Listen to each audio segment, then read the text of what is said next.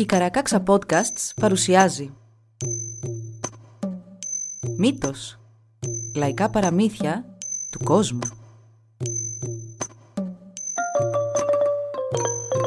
Κάποιες ιστορίες μπορεί για κάποιους να περιλαμβάνουν ευαίσθητο υλικό.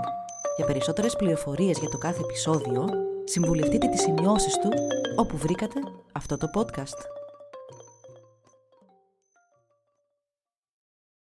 Ο Βίμαν του Ινιάι, δημιουργός και ήρωας. Ο Βίμαν του Ινιάι ήρθε στον κόσμο στο Τκοξοτέουεντιν. Μέσα από τη γη πίσω από το σπίτι, εκεί ξεκίνησε να υπάρχει. Τη στιγμή της γέννησής του ακούστηκε ένας δυνατός ήχος, σαν μέταλλα που χτυπούν το ένα το άλλο. Λίγο πριν την άφηξή του, ένας πυκνός καπνός είχε εμφανιστεί στη βουνοπλαγιά και κάτι σάπια κομμάτια ξύλου που κάποιος είχε ξεράσει έπεσαν στα χέρια του. Όπου αυτά άγγιζαν το χώμα, εκεί έπιανε φωτιά. Μετά από αυτόν άρχισαν να εμφανίζονται οι εθέριοι Κίξουνάι. Κάποιος από αυτούς που ήταν κακοί δεν τους συμπαθούσε καθόλου. Εκείνον τον καιρό στον κόσμο δεν υπήρχε καθόλου τροφή. Ένας Κίξουνάι το είχε στην κατοχή του και το φύλαγε. Κρατούσε όλα τα ελάφια μέσα σε ένα βουνό που στην πλαγιά του είχε μια πόρτα. Του ήμαν του Ινιάι αυτό δεν του άρεσε καθόλου και άρχισε να γυρίζει τον κόσμο για να βρει κάποια λύση. Στη μέση του κόσμου έκατσε χάμου. Κοίταξε προς τους χούπα και είδε εκεί κοντά ένα δέντρο μαντρόνια. Έκοψε ένα κομμάτι φλοιού στο μέγεθος της ραχοκοκαλιάς ενός ελαφιού και το έβαλε στη φαρέτρα του. Πήρε δρόμο πάλι και έφτασε μέχρι το σπίτι του Κίξουνάι που φύλαγε τα ελάφια και μπήκε μέσα. Έκατσε για λίγο κοιτάζοντα τριγύρω και στη συνέχεια έβγαλε τον φλοιό από τη φαρέτρα του που τώρα είχε γίνει τένοντας. «Πρέπει να έχει ελάφια και εκεί που ζει αυτός», σκέφτηκε ο Κίξουνάι. «Λαχταρό φρέσκο κρέας ελαφιού», Βαρέθηκα το αποξηραμένο, απάντησε ο Ήμαν του Ιγιάη. Ο Κίξουνάι πήγε τότε να ασφαλίσει τα ελάφια του μέσα στο βουνό και ο Ήμαν του Ινιάη τον ακολούθησε να δει προς τα που πήγαινε. Τον είδε να ανοίγει την πόρτα στο βουνό όπου φιλούσε τα ελάφια και από όπου ποτέ δεν τα άφηνε να βγουν έξω να βοσκήσουν. Σαν ο Ήμαν του Ινιάη είδε αυτό που ήθελε να δει, έτρεξε πάλι πίσω στο σπίτι, αφού πρώτα άφησε τη φαρέτρα του στην οροφή του σπιτιού, για να την έχει πρόχειρη σε περίπτωση που του χρειαστεί.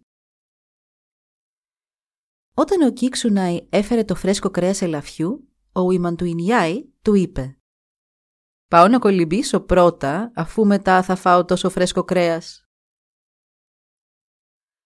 Βγαίνοντας από το σπίτι, μάζεψε τη φαρέτρα του από την οροφή και πήγε μέχρι την πόρτα πίσω από την οποία βρίσκονταν όλα τα ελάφια. Ψάχνοντας μέσα στη φαρέτρα του, είδε ότι μέσα της είχε μεγαλώσει μια άγρια πιπερόριζα και σκέφτηκε πως με αυτήν θα μπορούσε να δελεάσει τα ελάφια να βγουν έξω και να σκορπιστούν. Έβαλε την άγρια πιπερόριζα μπροστά στην πόρτα και τα ελάφια άρχισαν να βγαίνουν και να σκορπίζονται προς όλες τις κατευθύνσεις και στον βορρά. Όπου κι αν πήγαιναν, κοντοστέκονταν και βοσκούσαν. Από όλα τα σημεία από όπου είχαν ξεπηδήσει, εκεί πια υπήρχε άφθονο κρέας ελαφιού για τους Κίξουνάι. Αφού ο Ινιάι επέστρεψε στο Τκοξοτέουεντιν, σκέφτηκε πως ο κόσμος χρειαζόταν σολομό.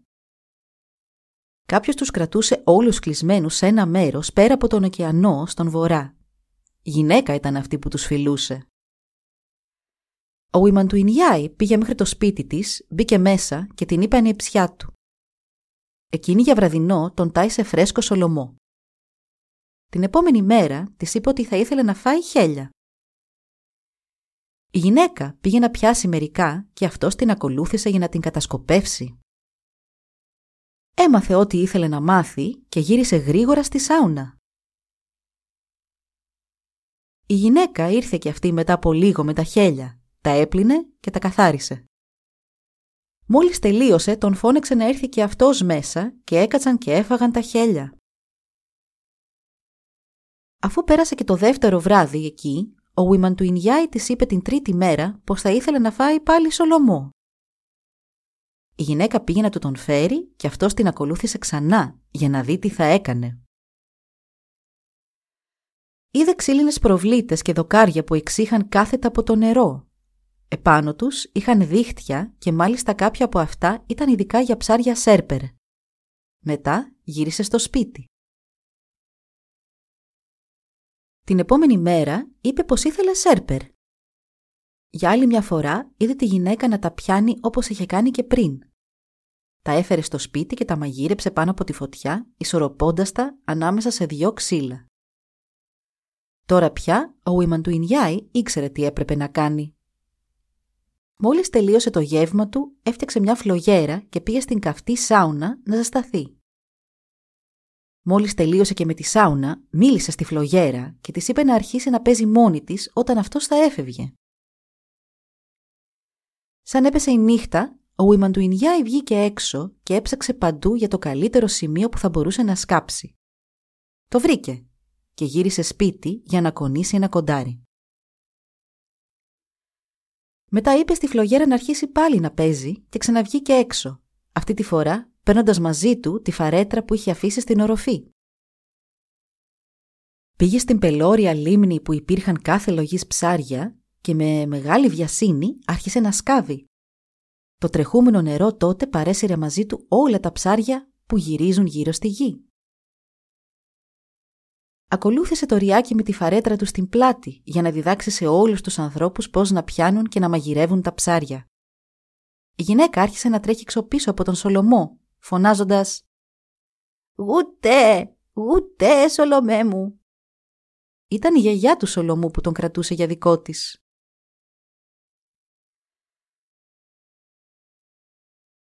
Καθώς πήγαινε ο Ιμαντουινιάη, είδε στον δρόμο του τα ψάρια που είχαν ήδη φαγωθεί είδε χέλια να έχουν στραβοκοπεί. «Όχι έτσι. Με αυτόν τον τρόπο πρέπει να τα κόβετε», είπε κόβοντας τα ψάρια με μαχαίρι από λευκή πέτρα. Λίγο παρακάτω είδα να τεμαχίζουν σέρπερ που είχαν ξεβραστεί στην ακτή. «Όχι έτσι», είπε. «Με αυτόν τον τρόπο πρέπει να τα στεγνώνετε» και τα σκόρπισε πάνω στο χορτάρι πήγε πίσω στο Τκοξοτέουεντιν. Η γιαγιά του Σολομού έφτασε μέχρι και τους Χούπα ακολουθώντας τα ψάρια της. Ακόμη και σήμερα έρχεται τον πέμπτο μήνα του χρόνου. Ο Ινιάι άρχισε να ανεβαίνει κόντρα στον ποταμό Κλάμαθ. Σαν έφτασε στο δοκάρι της Ορλεάνης, έμαθε ότι δύο γυναίκες είχαν γεννηθεί και μεγαλώσει εκεί. Αυτές οι γυναίκες ήταν πολύ συνετές και πάντα έμεναν μέσα στο σπίτι και ο Βίμαν του Ινιάη ήθελε με κάποιον τρόπο να τις γνωρίσει. Σήκωσε ένα κλαδί και ευχήθηκε να γίνει ικανό και έγινε. Έπειτα ευχήθηκε να εμφανιστεί μια λίμνη και έγινε και αυτό. Έβαλε το κανό στη λίμνη, μεταμορφώθηκε σε μικρό αγόρι και έκατσε μέσα στο κανό. Με την αυγή, οι δύο γυναίκες βγήκαν από το σπίτι τους και τον είδαν. Προσπάθησαν να πιάσουν το κανό και να σώσουν το παιδάκι, μα κάθε φορά που κόντευαν να το πιάσουν, το κανό ξεκλειστρούσε. Έκαναν αρκετές φορές πέρα δόθε τη λίμνη κολυμπώντας και πασχίζοντας να πιάσουν το κανό, και παραλίγο να τα καταφέρουν. Μα κάθε φορά ένα ξαφνικό κύμα το απομάκρυνε πάλι. Βγήκαν από το νερό και γύρισαν σπίτι τους, επιστρέφοντας στην πραγματικότητα που ήξεραν πριν. Ο Ιμαντουινιάη συνέχισε το ταξίδι του στον ποταμό Κλάμαθ μέχρι που έφτασε στους Σόμς, όπου άλλες δύο γυναίκες είχαν γεννηθεί και μεγαλώσει εκεί. Αυτή τη φορά είπε να προσποιηθεί τον μνηστήρα. Έφτιαξε πάλι μια λίμνη, ένα φράγμα και ένα μονοπάτι που διέσχιζε την κάτω μεριά του φράγματος. Έφτιαξε μια βάρκα και την έβαλε να κυλά στην αντίπερα όχθη.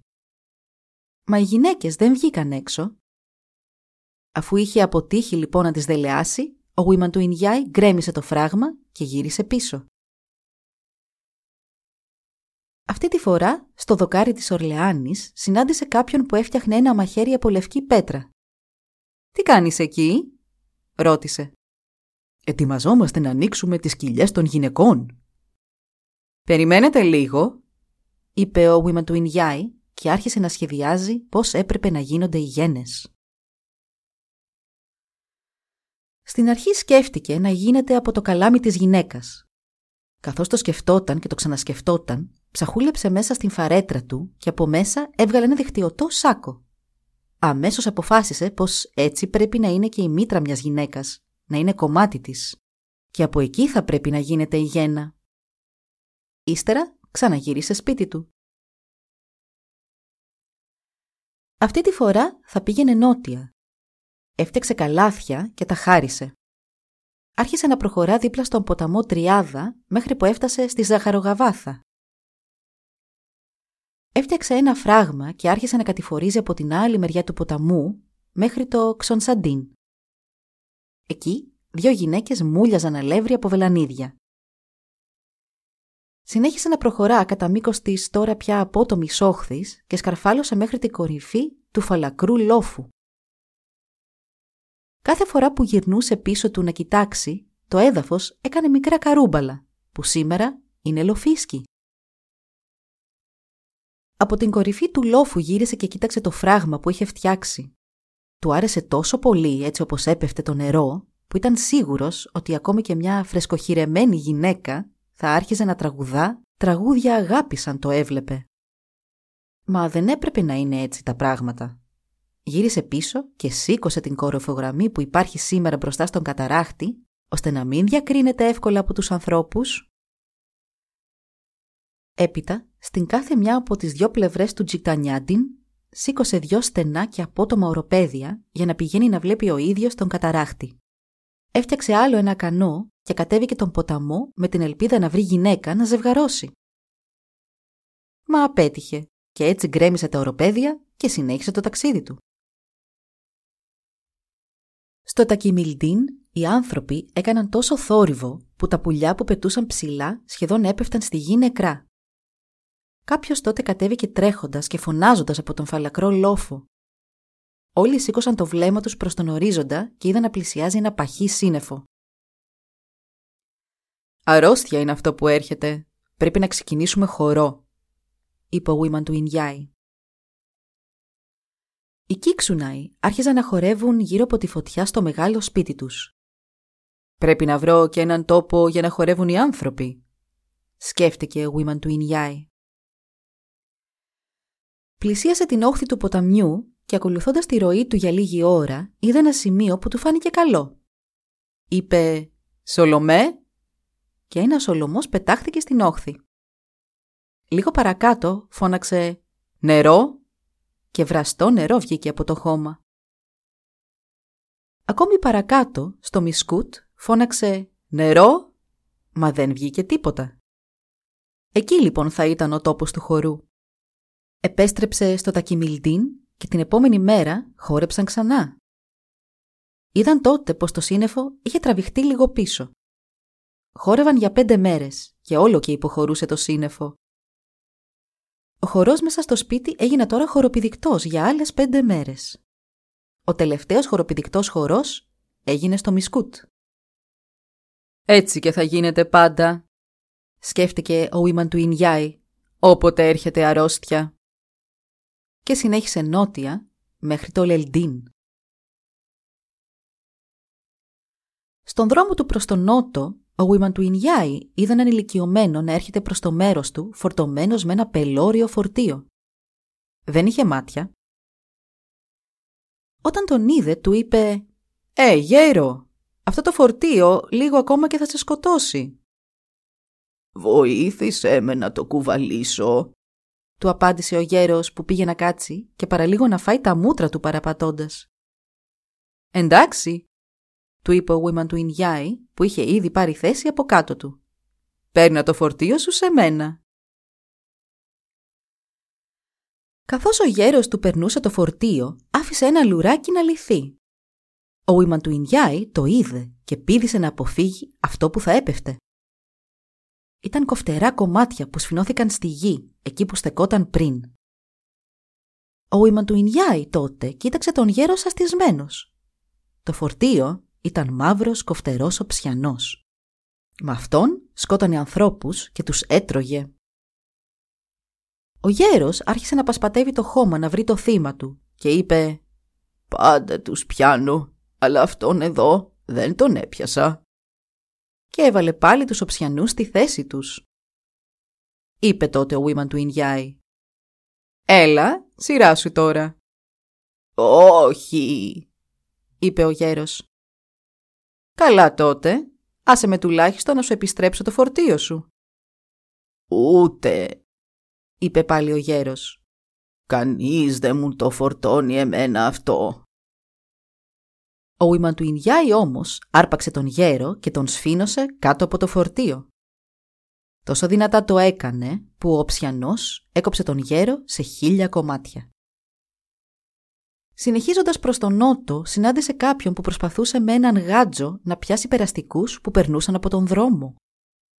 Όταν περνούσε από εκεί ο Βίμαν του Ινιάη, άρπαξε τον γάτζο, αφέθηκε να τραβηχτεί αρκετά κοντά και μόνο τότε τον άφησε.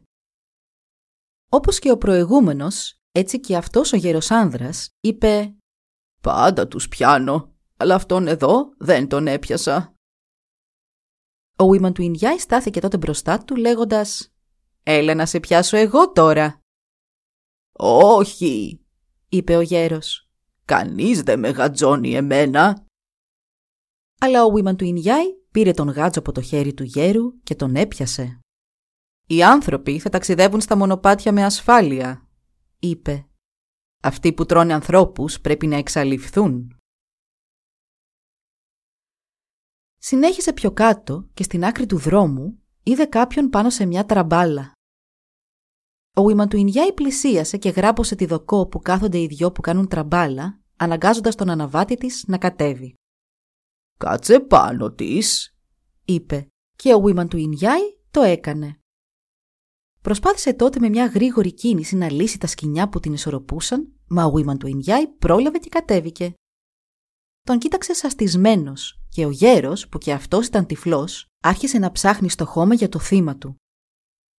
«Πάντα τους πιάνω, αλλά αυτόν εδώ δεν τον έπιασα». «Έλα, πάμε να κάνουμε τραμπάλα οι δυο μας», είπε ο Βίμαν του Ινιάη. «Όχι», είπε ο γέρος. Μα ο Βίμαν του Ινιάη τον σήκωσε, τον έβαλε πάνω στην τραμπάλα και έλυσε το κεντρικό λουρί. Ο γέρος έπεσε δυνατά στο έδαφος και σκίστηκε σε χίλια δυο κομμάτια, αφού η τραμπάλα ήταν φτιαγμένη από κοφτερό οψιανό. «Δεν θα είσαι τίποτα παρά ο ήχος δύο δέντρων που ακομπούν το ένα το άλλο», είπε ο Βίμαν του Ινιάη. «Δεν πρέπει να υπάρχουν αυτοί που τρώνε ανθρώπους». Καθώς ο Βίμαν του Ινιάη προχωρούσε όλο και πιο νότια, είδε κάποιον να κόβει κούτσουρα. Σκέφτηκε, θα πάω να του μιλήσω και σαν τον πλησίασε, του φώναξε «Ε, γέρο, κούτσουρα κόβεις εδώ» «Ναι», είπε ο γέρος που κι αυτός δεν είχε όραση. «Τουλάχιστον προσπαθώ να τα κόψω, αλλά με δυσκολεύουν αρκετά. Έλα και πήδα μέσα στο άνοιγμα να με βοηθήσεις». «Εντάξει», είπε ο Βίμαν του Ινιάη και περίμενε να ανοίξει λίγο ένα κούτσουρο ο γέρος και να βάλει στη ρογμή μια σφίνα. «Έλα, Μπες μέσα να μεγαλώσεις τη σχισμή, είπε ο γέρος σαν έβαλε τη σφίνα. Ο Ιμαντουινιάη μπήκε, μα πρόλαβε να βγει μόλις ο γέρος έβγαλε τη σφίνα και πήγε να κλείσει τη ρογμή. Στάθηκε μπροστά στον γέρο και έμεινε να τον κοιτάει. Ο γέρος πήρε ένα πλεκτό κατσαρόλι και το έβαλε κάτω από το κούτσουρο να μαζέψει το αίμα που νόμιζε ότι θα έτρεχε. Ο Ιμαντουινιάη συνέχισε να τον κοιτά. Ο γέρος στη συνέχεια έβαλε πάλι τη σφίνα στη ρογμή και την κοπάνισε μέχρι που το κούτσουρο σκίστηκε στα δύο. Ψηλάφισε τριγύρω και είπε «Πάντα τους πιάνω, αλλά αυτόν εδώ δεν τον έπιασα». «Έλα, κάνε το εσύ τώρα», του είπε ο Ιμαν του Ινιάη.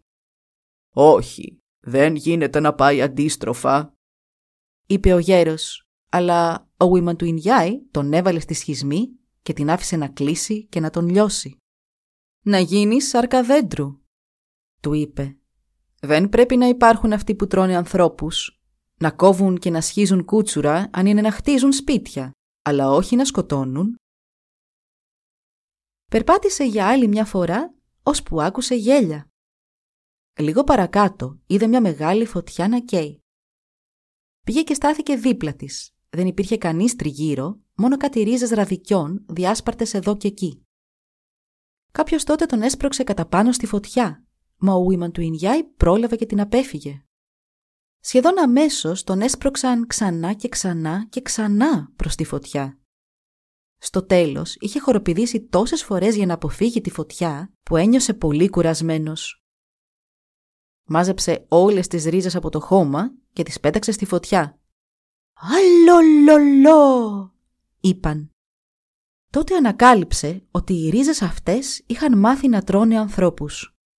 «Θα είστε τροφή εσείς από εδώ και μπρος», τους είπε. «Δεν πρέπει να υπάρχουν αυτοί που τρώνε ανθρώπους». Καθώς συνέχισε ο Ουίμαν του Ινιάη να προχωρά, είδε τρεις γυναίκες φορτωμένες. Μόλις έκατσαν να ξαποστάσουν, τις πλησίασε και τους είπε «Έχω περπατήσει πολύ και δεν έχω φάει τίποτα». Οι γυναίκες του έδωσαν βολβούς, τους οποίους και έφαγε και του άρεσαν πολύ. Βιάστηκε να πάει λίγο πίσω πάλι, να κάνει τον γύρο και να ξαναβγεί μπροστά από τις γυναίκες.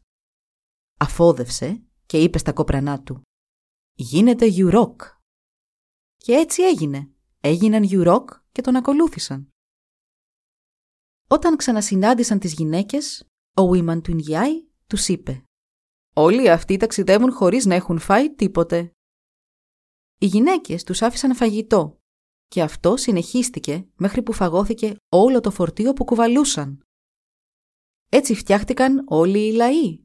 Καρούκ, Γιουρόκ, Σάστα, Τόλοα, Τρελό ποτάμι, Νοτιοδιχάλα, Νέο ποτάμι και Ερυθρόξυλο. Τόσους πολλούς έκανε. Νότια είδε και ένα σπίτι. Μόλις μπήκε μέσα, αντίκρισε ένα κορίτσι κιναλντούν, που σηκώθηκε μόλις τον είδε και του έφερε καρπούς ζάχαρης και μέλι να φάει. Καθώς έτρωγε, ο Ουίμαν του Ινιάη αισθάνθηκε να διψάει. Η κοπέλα πήρε το καλάθι της και πήγε να του φέρει νερό. Τότε ο Ουίμαν του Ινιάη ευχήθηκε να την τσιμπήσει μια γκριζόραχη ψήρα. Το κορίτσι αισθάνθηκε το τσίμπημα και έκατσε στην άκρη του δρόμου να βρει τι ήταν αυτό που την τυρανούσε, ξεχνώντας όλος διόλου να φέρει νερό στον επισκέπτη της. Αυτός εκμεταλλεύτηκε την απουσία της και έφαγε όλο το φαγητό που βρήκε στο σπίτι. Στη συνέχεια έφυγε από το σπίτι και συνέχισε το ταξίδι του. Το κορίτσι τελικά γύρισε σπίτι του και μόλις μπήκε μέσα, είπε «Ορίστε το νερό σου, πιες». Μα δεν ήταν κανείς εκεί και όταν πήγε παραμέσα είδε πως όλο της το φαγητό είχε εξαφανιστεί. «Μακάρι όλα τα ριάκια και ποτάμια να στερεύουν μπροστά σου», σκέφτηκε το κορίτσι Κιναλντούν. Καθώς προχωρούσε, ο Βίμαν του Ινιάη άκουσε στο βάθος να τρέχει ένα ριάκι.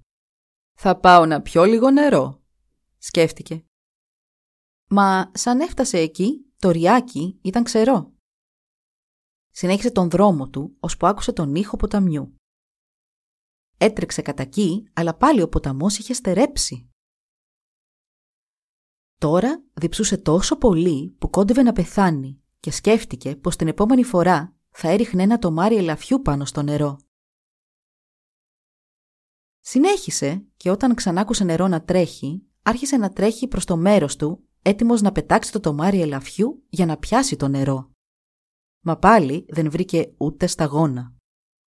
Θυμωμένος, πέταξε το τομάρι μέσα στο ξερό ριάκι και συνέχισε νότια. Ήρθε στο νου του η φαρέτρα του και αποφάσισε να την πετάξει μέσα στο νερό την επόμενη φορά. Έτρεξε προς τον επόμενο ήχο τρεχούμενου νερού που άκουσε με τη φαρέτρα στο χέρι, την πέταξε, μα έπεσε σε ξερό χώμα κι αυτή. Τη σήκωσε και συνέχισε. Άκουσε κι άλλον ποταμό και είπε να ρίξει ένα βέλος χωρίς τη μύτη του, μπας και γίνει μια τρύπα στο χώμα, από την οποία θα αναβλήσει το υπόγειο νερό. Πάλι όμως τίποτα. Το βέλος τρύπησε το ξερό χώμα και δεν βγήκε νερό. Το μάζεψε και συνέχισε. Κάποια στιγμή άκουσε τον κοασμό ενός βάτραχου. «Θα πρέπει να υπάρχει λίμνη εδώ κοντά», σκέφτηκε. Αυτή τη φορά όμως δεν έτρεξε. Πολύ ήρεμα και αργά πλησίασε στο χείλος της λίμνης, έβαλε το στόμα του κατευθείαν στο νερό και ήπια με την ψυχή του. Κύλησε ανάσκελα και έμεινε λίγο εκεί. Δεν μπορούσε να σηκωθεί. Άρχισαν να μαζεύονται πουλιά από πάνω του και ο Βίμαν του Ινιάη τους φώναξε. «Ελάτε και ανοίξτε την κοιλιά μου». Το γεράκι ήταν το πρώτο που κατέβηκε. «Άνοιξε την κοιλιά μου», του είπε. Το γεράκι πέταξε πάλι ψηλά και σκέφτηκε «Νομίζω ότι κρυφοκοιτάει κάτω από τον μπράτσο του. Μα είναι πεθαμένος ή μήπως είναι ακόμη ζωντανός» Μετά από λίγο το γεράκι επέστρεψε και έδειξε στον Βουίμαν του Ινιάι όλα τα εργαλεία με τα οποία θα τον άνοιγε. Διάλεξε το τελευταίο στη σειρά και μετά άρχισε να τσιμπά και να τσιμπά την κοιλιά του ώσπου ο Βουίμαν του Ινιάι σηκώθηκε όρθιος. Βλέποντας ένα κούφιο δέντρο στο βάθος, πήγε κατά εκεί, μπήκε στην κουφάλα του και κοιμήθηκε. Όταν ξύπνησε, είδε ότι το δέντρο είχε μεγαλώσει μαζί με αυτόν. Ο δριοκολάπτης ο ρετσινοφάγος προσγειώθηκε τότε στο δέντρο και άρχισε να κάνει τις τρύπες του. «Κάνε το πιο δυνατά», του είπε ο Βίμαν του Ινιάι. Μα το πουλάκι τρόμαξε και πέταξε μακριά. Το ίδιο έκαναν και ένας μεγάλος δριοκολάπτης και ένα χρυσοτσίχλωνο. Αυτή τη φορά όμως, ο Βίμαν του Ινιάι δεν είπε λέξη. Μάλιστα, ο μεγάλος δριοκολάπτης τρύπησε και τρύπησε, ωσό το Βίμαν του Ινιάι ελευθερώθηκε. «Ελάτε σε μένα», φώναξε τότε. Αμέτρητα πουλιά ήρθαν και στάθηκαν τριγύρω του. Έκανε το γεράκι αρχηγό και εκείνο έκανε την κραυγή του δριοκολάπτη. «Πέτα ψηλά», του είπε και εκείνος το έκανε. Μόλις γύρισε πίσω, είπε «Κάνε με κατακόκκινο και όποιος με σκοτώσεις στη στιγμή θα γίνει πλούσιος». Ο Ιμαν του Ινιάη πήρε τότε ένα κάρβουνο και το έκανε σκόνη. Το φύσηξε πάνω σε ένα άλλο πουλί και του είπε «Πέτα ψηλά, πέτα εκεί» και το έκανε. «Κακά, κακά» είπε το πουλί και έγινε κοράκι. Μετά έκανε και τον αετό, έκανε και άλλους δριοκολάπτες και χρυσοτσίχλωνα, έφτιαξε τόσα πουλιά όσες είναι και οι μύγες του κόσμου και συνέχισε να κατεβαίνει νότια. Περπατούσε και περπατούσε και σκέφτηκε «Μακάρι να είχα έναν σκύλο μαζί μου». Σταμάτησε, αφόδευσε και είπε στα κόπρανα «Γίνετε σκύλος». Έγιναν και αμέσως ο Βήμα του Ινιάη σκέφτηκε «Υπάρχει ένα σκύλος και στον τόπο που πηγαίνω». Μόλις έφτασε εκεί που πήγαινε, όντως υπήρχε ένα σκύλος μέσα στο σπίτι και ο σκύλος του Βήμα του Ινιάη πήγε και χώθηκε ανάμεσα από τα πόδια του από φόβο. Το σκυλί που μέχρι τότε ξεκουραζόταν στην οροφή του σπιτιού σηκώθηκε και παρόλο που το σπίτι ήταν πέτρινο, σύστηκε στη θέμελα. Βλέπετε ο σκύλος του σπιτιού ήταν στα αλήθεια λιοντάρι. Στη στιγμή και ο σκύλος του Βήμα του Ινιάη είχε μεταμορφωθεί σε λιοντάρι. «Άσε τα ζώα μας να παλέψουν», είπε ο οικοδεσπότης του σπιτιού. «Όχι», διαφώνησε ο Βήμαν του Ινιάη. «Αύριο θα παλέψουν». Ο Βήμαν του Ινιάη είπε στο σκύλο του να σκάψει το χώμα το πρωί πριν αναχωρήσουν και αυτός το έκανε. Καθώς πλησίασαν πάλι το σπίτι, το σκυλί στην οροφή σηκώθηκε και την άχτηκε και αυτός που ήταν στη σάουνα βγήκε και την άχτηκε και αυτός. Έπειτα, το σκυλί του Βήμαν του Ινιάη πήδηξε στην οροφή και άρχισε η μάχη. Τα δυο θηρία άρχισαν να παλεύουν ως τον ουρανό. «Ας δούμε ποιανού το αίμα θα στάξει πρώτο», είπε ο οικοδεσπότης και ο Ιουμαν του Ινιάη συμφώνησε. Σύντομα μετά από αυτό, το θηρίο του οικοδεσπότη έπεσε στη γη νεκρό, ενώ ο σκύλος του Ιουμαν του Ινιάη φάνηκε να κατεβαίνει από ψηλά με το πρόσωπό του γεμάτο αίματα. Κατέβηκε στη γη και πήγε και στάθηκε δίπλα στα πόδια του αφέντη του. Ήταν κοντά στη νότια άκρη του κόσμου όπου έλαβε χώρα η μάχη των θηρίων. Όταν ο Βήμα του Ινιάη κοίταξε προς τα πίσω από εκεί που είχε έρθει, με έκπληξη είδε καπνό. Όταν κάτι ετοιμάζεται να μπει στην ύπαρξη, πρώτα εμφανίζεται ο καπνός του. Τώρα ήταν έτοιμοι να αρχίσουν να υπάρχουν οι Ινδιάνοι.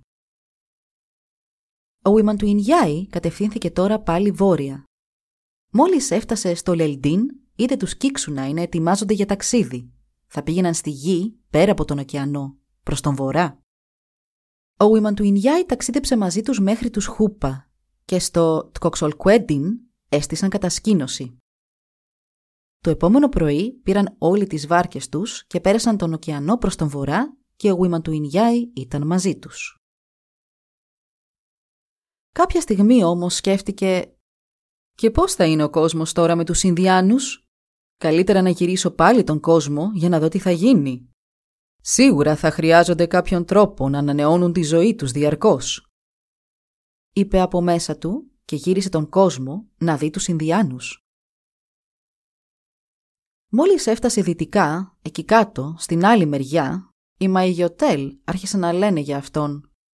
«Μα όλα νοησίες κάνει. Πρέπει να σταματήσει να συμπεριφέρεται έτσι». Και μετά από μια παύση συνέχισαν «Μακάρι να μπορούσαμε να τον σταματήσουμε ξέροντας ότι δεν μπορεί να αντισταθεί στις γυναίκες». Καθώς προχωρούσε στο μονοπάτι, ο Βίμαν του Ινιάη είδε μια γυναίκα ξαπλωμένη στη μέση του μονοπατιού να τον περιμένει. Εκείνος απλά πέρασε από πάνω της, αγνώοντας την. Μετά από λίγο όμως είδε μια δεύτερη γυναίκα και μαζί με αυτήν πέρασε λίγο χρόνο. Τον πήρε και κολύμπησαν μαζί μέχρι τον κόσμο πέρα από τον ωκεανό. Έτσι, εξαιτίας της αδυναμίας του και της ραδιουργία των αντιπάλων του, ο Βίμαν του Ινιάη ξέχασε εντελώς να δώσει στους Ινδιάνους την ανανέωση της ζωής τους. Κολύμπησε μέχρι νότια της μεγάλης λίμνης και εκεί έφτιαξε μια σάουνα και ένα σπίτι για χορό. Εδώ θα χορεύουν αν κάτι πάει στραβά με τα νερά του ωκεανού. Αν ανεβαίνουν πολύ, τότε θα χορεύουν εδώ και τα νερά θα υποχωρούν. Και ξαναπήγε στον κόσμο πέρα από τον ωκεανό. Δεν μπορούσε όμως να βγάλει από τον νου του τον ερχομό των ανθρώπων. Θέλω να τους δω να έρχονται στον κόσμο μπροστά στα μάτια μου, θα πάω εκεί που γεννήθηκα κι εγώ, είπε και πήγε στο Ζονξαουντίν. Εκεί ζούσε και ένας ζηλόφθονος άνδρας που ποτέ κανείς δεν είχε δει τη γυναίκα του. Γύρω από το σπίτι του ήταν σκορπισμένη άμμος και πάνω σε αυτήν φαίνονταν χνάρια σαν από εισβολής. Όποιο πουλί πατούσε εκεί πέθαινε αμέσως και αίμα άρχισε να τρέχει από το ράμφος του. Ο Ιμαντουινιάη πήρε τότε δέκα ξερά ξύλα τα έβαλε το ένα πάνω στο άλλο και τα κατάπιε. Έπειτα άνοιξε την πόρτα και μπήκε στο σπίτι. Πήγε αμέσως και έκατσε δίπλα στη γυναίκα. Τότε ο ζηλόφθονος άνδρας βγήκε από την σάουνά του και πρόσεξε πως κάποιος είχε πρόσφατα περάσει από εκεί. Η πόρτα του σπιτιού του ήταν ανοιχτή. Μπήκε και είδε έναν ξένον άνδρα να κάθεται δίπλα στη γυναίκα του. Τον κάρφωσε με το βλέμμα του και έκανε να πιάσει ένα βέλος από τη φαρέτρα του. «Όχι αυτό», του είπε ο Βίμαν του Ινιάη. Ο άνδρας έκανε να πιάσει άλλο. «Ούτε αυτό», είπε πάλι ο Βίμαν του Ινιάη. Στο τέλος, στη φαρέτρα του άνδρα είχε μείνει μόνο ένα βέλος και αυτό ήταν το διάσημο βέλος του Ζονξαουντίν. «Αυτό είναι το σωστό», είπε ο Βίμαν του Ινιάη. «Με αυτό να μου ρίξεις μέσα στο στόμα». Και ο ζηλόφθονος άνδρας του έριξε. Ο Ιμαντουινιάη με κραυγές αγωνίας και πανικού βγήκε από την τρύπα του καπνού και μόνο όταν ξάπλωσε κάτω από ένα πιπερόδεντρο κατάφερε να ηρεμήσει. Νόμισε πως είχε σκοτωθεί. Έβγαλε από μέσα του τα ξύλα και είδε ότι όλα είχαν καεί. Έβγαλε και το βέλος και εκεί όπου σοριάστηκε είναι ένα μέρος που μπορούμε να το δούμε και σήμερα. Εκεί άρχισε αμέσως να φυτρώνει και ένα βότανο. Έβαλε λίγο στο στόμα του και από εκείνη τη στιγμή το έκανε φάρμακο. Γύρισε πίσω στο Τκοξολκουέντιν και είδε έναν άνδρα και μια γυναίκα που είχαν φτάσει εκεί. Ανέβηκε και τον ποταμό Τριάδα μέχρι το Μισκούτ και εκεί βρήκε έναν άνδρα και μια γυναίκα. Στο Τακιμιλντίν είχαν ξεφυτρώσει πολύ περισσότεροι. Πήγε και στο Λελντίν, όπου τώρα είχαν εμφανιστεί πολλοί Ινδιάνοι πήγε στο Ζοντελτσιντίν και εκεί έκατσε για λίγο να καπνίσει την πίπα του. Αγνάτευε προς τον νότο όταν είδε κάποιον να ψαρεύει. Μόλις άρχισε να διασχίζει το ρέμα και πέρασε απέναντι, ο άνδρας είχε εξαφανιστεί Ο Ιμαντουινιάη έψαξε τριγύρω, μα το μόνο που έβλεπε ήταν η πλατφόρμα πάνω στην οποία βρισκόταν ο άνδρας πριν λίγο όταν ψάρευε. Το δίχτυ του είχε εξαφανιστεί και πάνω στο ξύλο υπήρχαν μόνο κάτι διάσπαρτα λέπια σολομού. Παντού έψαξα για τον ψαρά. Τότε έβγαλε τη ζώνη του και άρχισε να κοπανάει το νερό. Άρχισε να μπορεί να βλέπει από κάτω από την επιφάνεια. Σήκωσε το κεφάλι του και κοιτώντας νότια είδε μια φωτιά και κάποιον που καθόταν με το κάθε του πόδι να περικυκλώνει τη φωτιά. Τον πλησίασε και τον χαιρέτησε, μα δεν πήρε απάντηση. Κάθε μέρα του μιλούσε, αλλά ποτέ δεν πήρε μία απάντηση. Τότε τον άρπαξε, τον πέταξε στη φωτιά και ο άνδρας ψήθηκε καλά. Αυτός ο άνδρας ήταν η καρδιά του Σολομού. Ο Ουίμαν του Ινιάη έβγαλε τον Σολομό από το νερό, έφτιαξε μια φωτιά, τον μαγείρεψε και τον έφαγε. Έφτασε και στη νότια άκρη του κόσμου.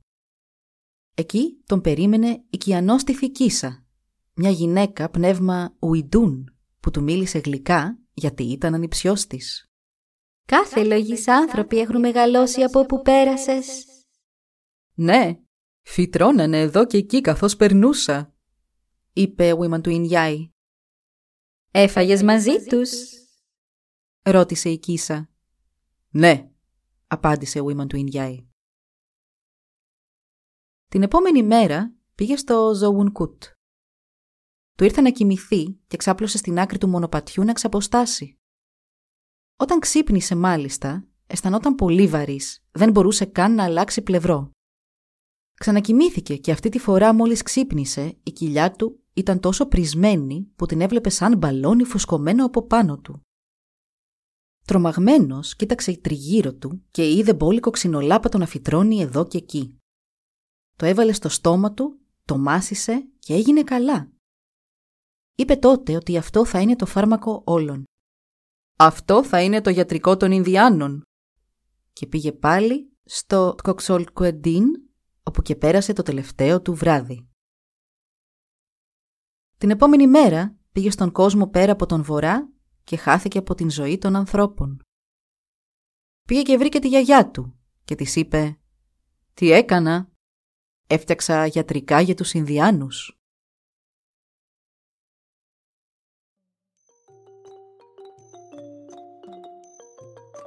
Εδώ λοιπόν η ιστορία μας έλαβε τέλος.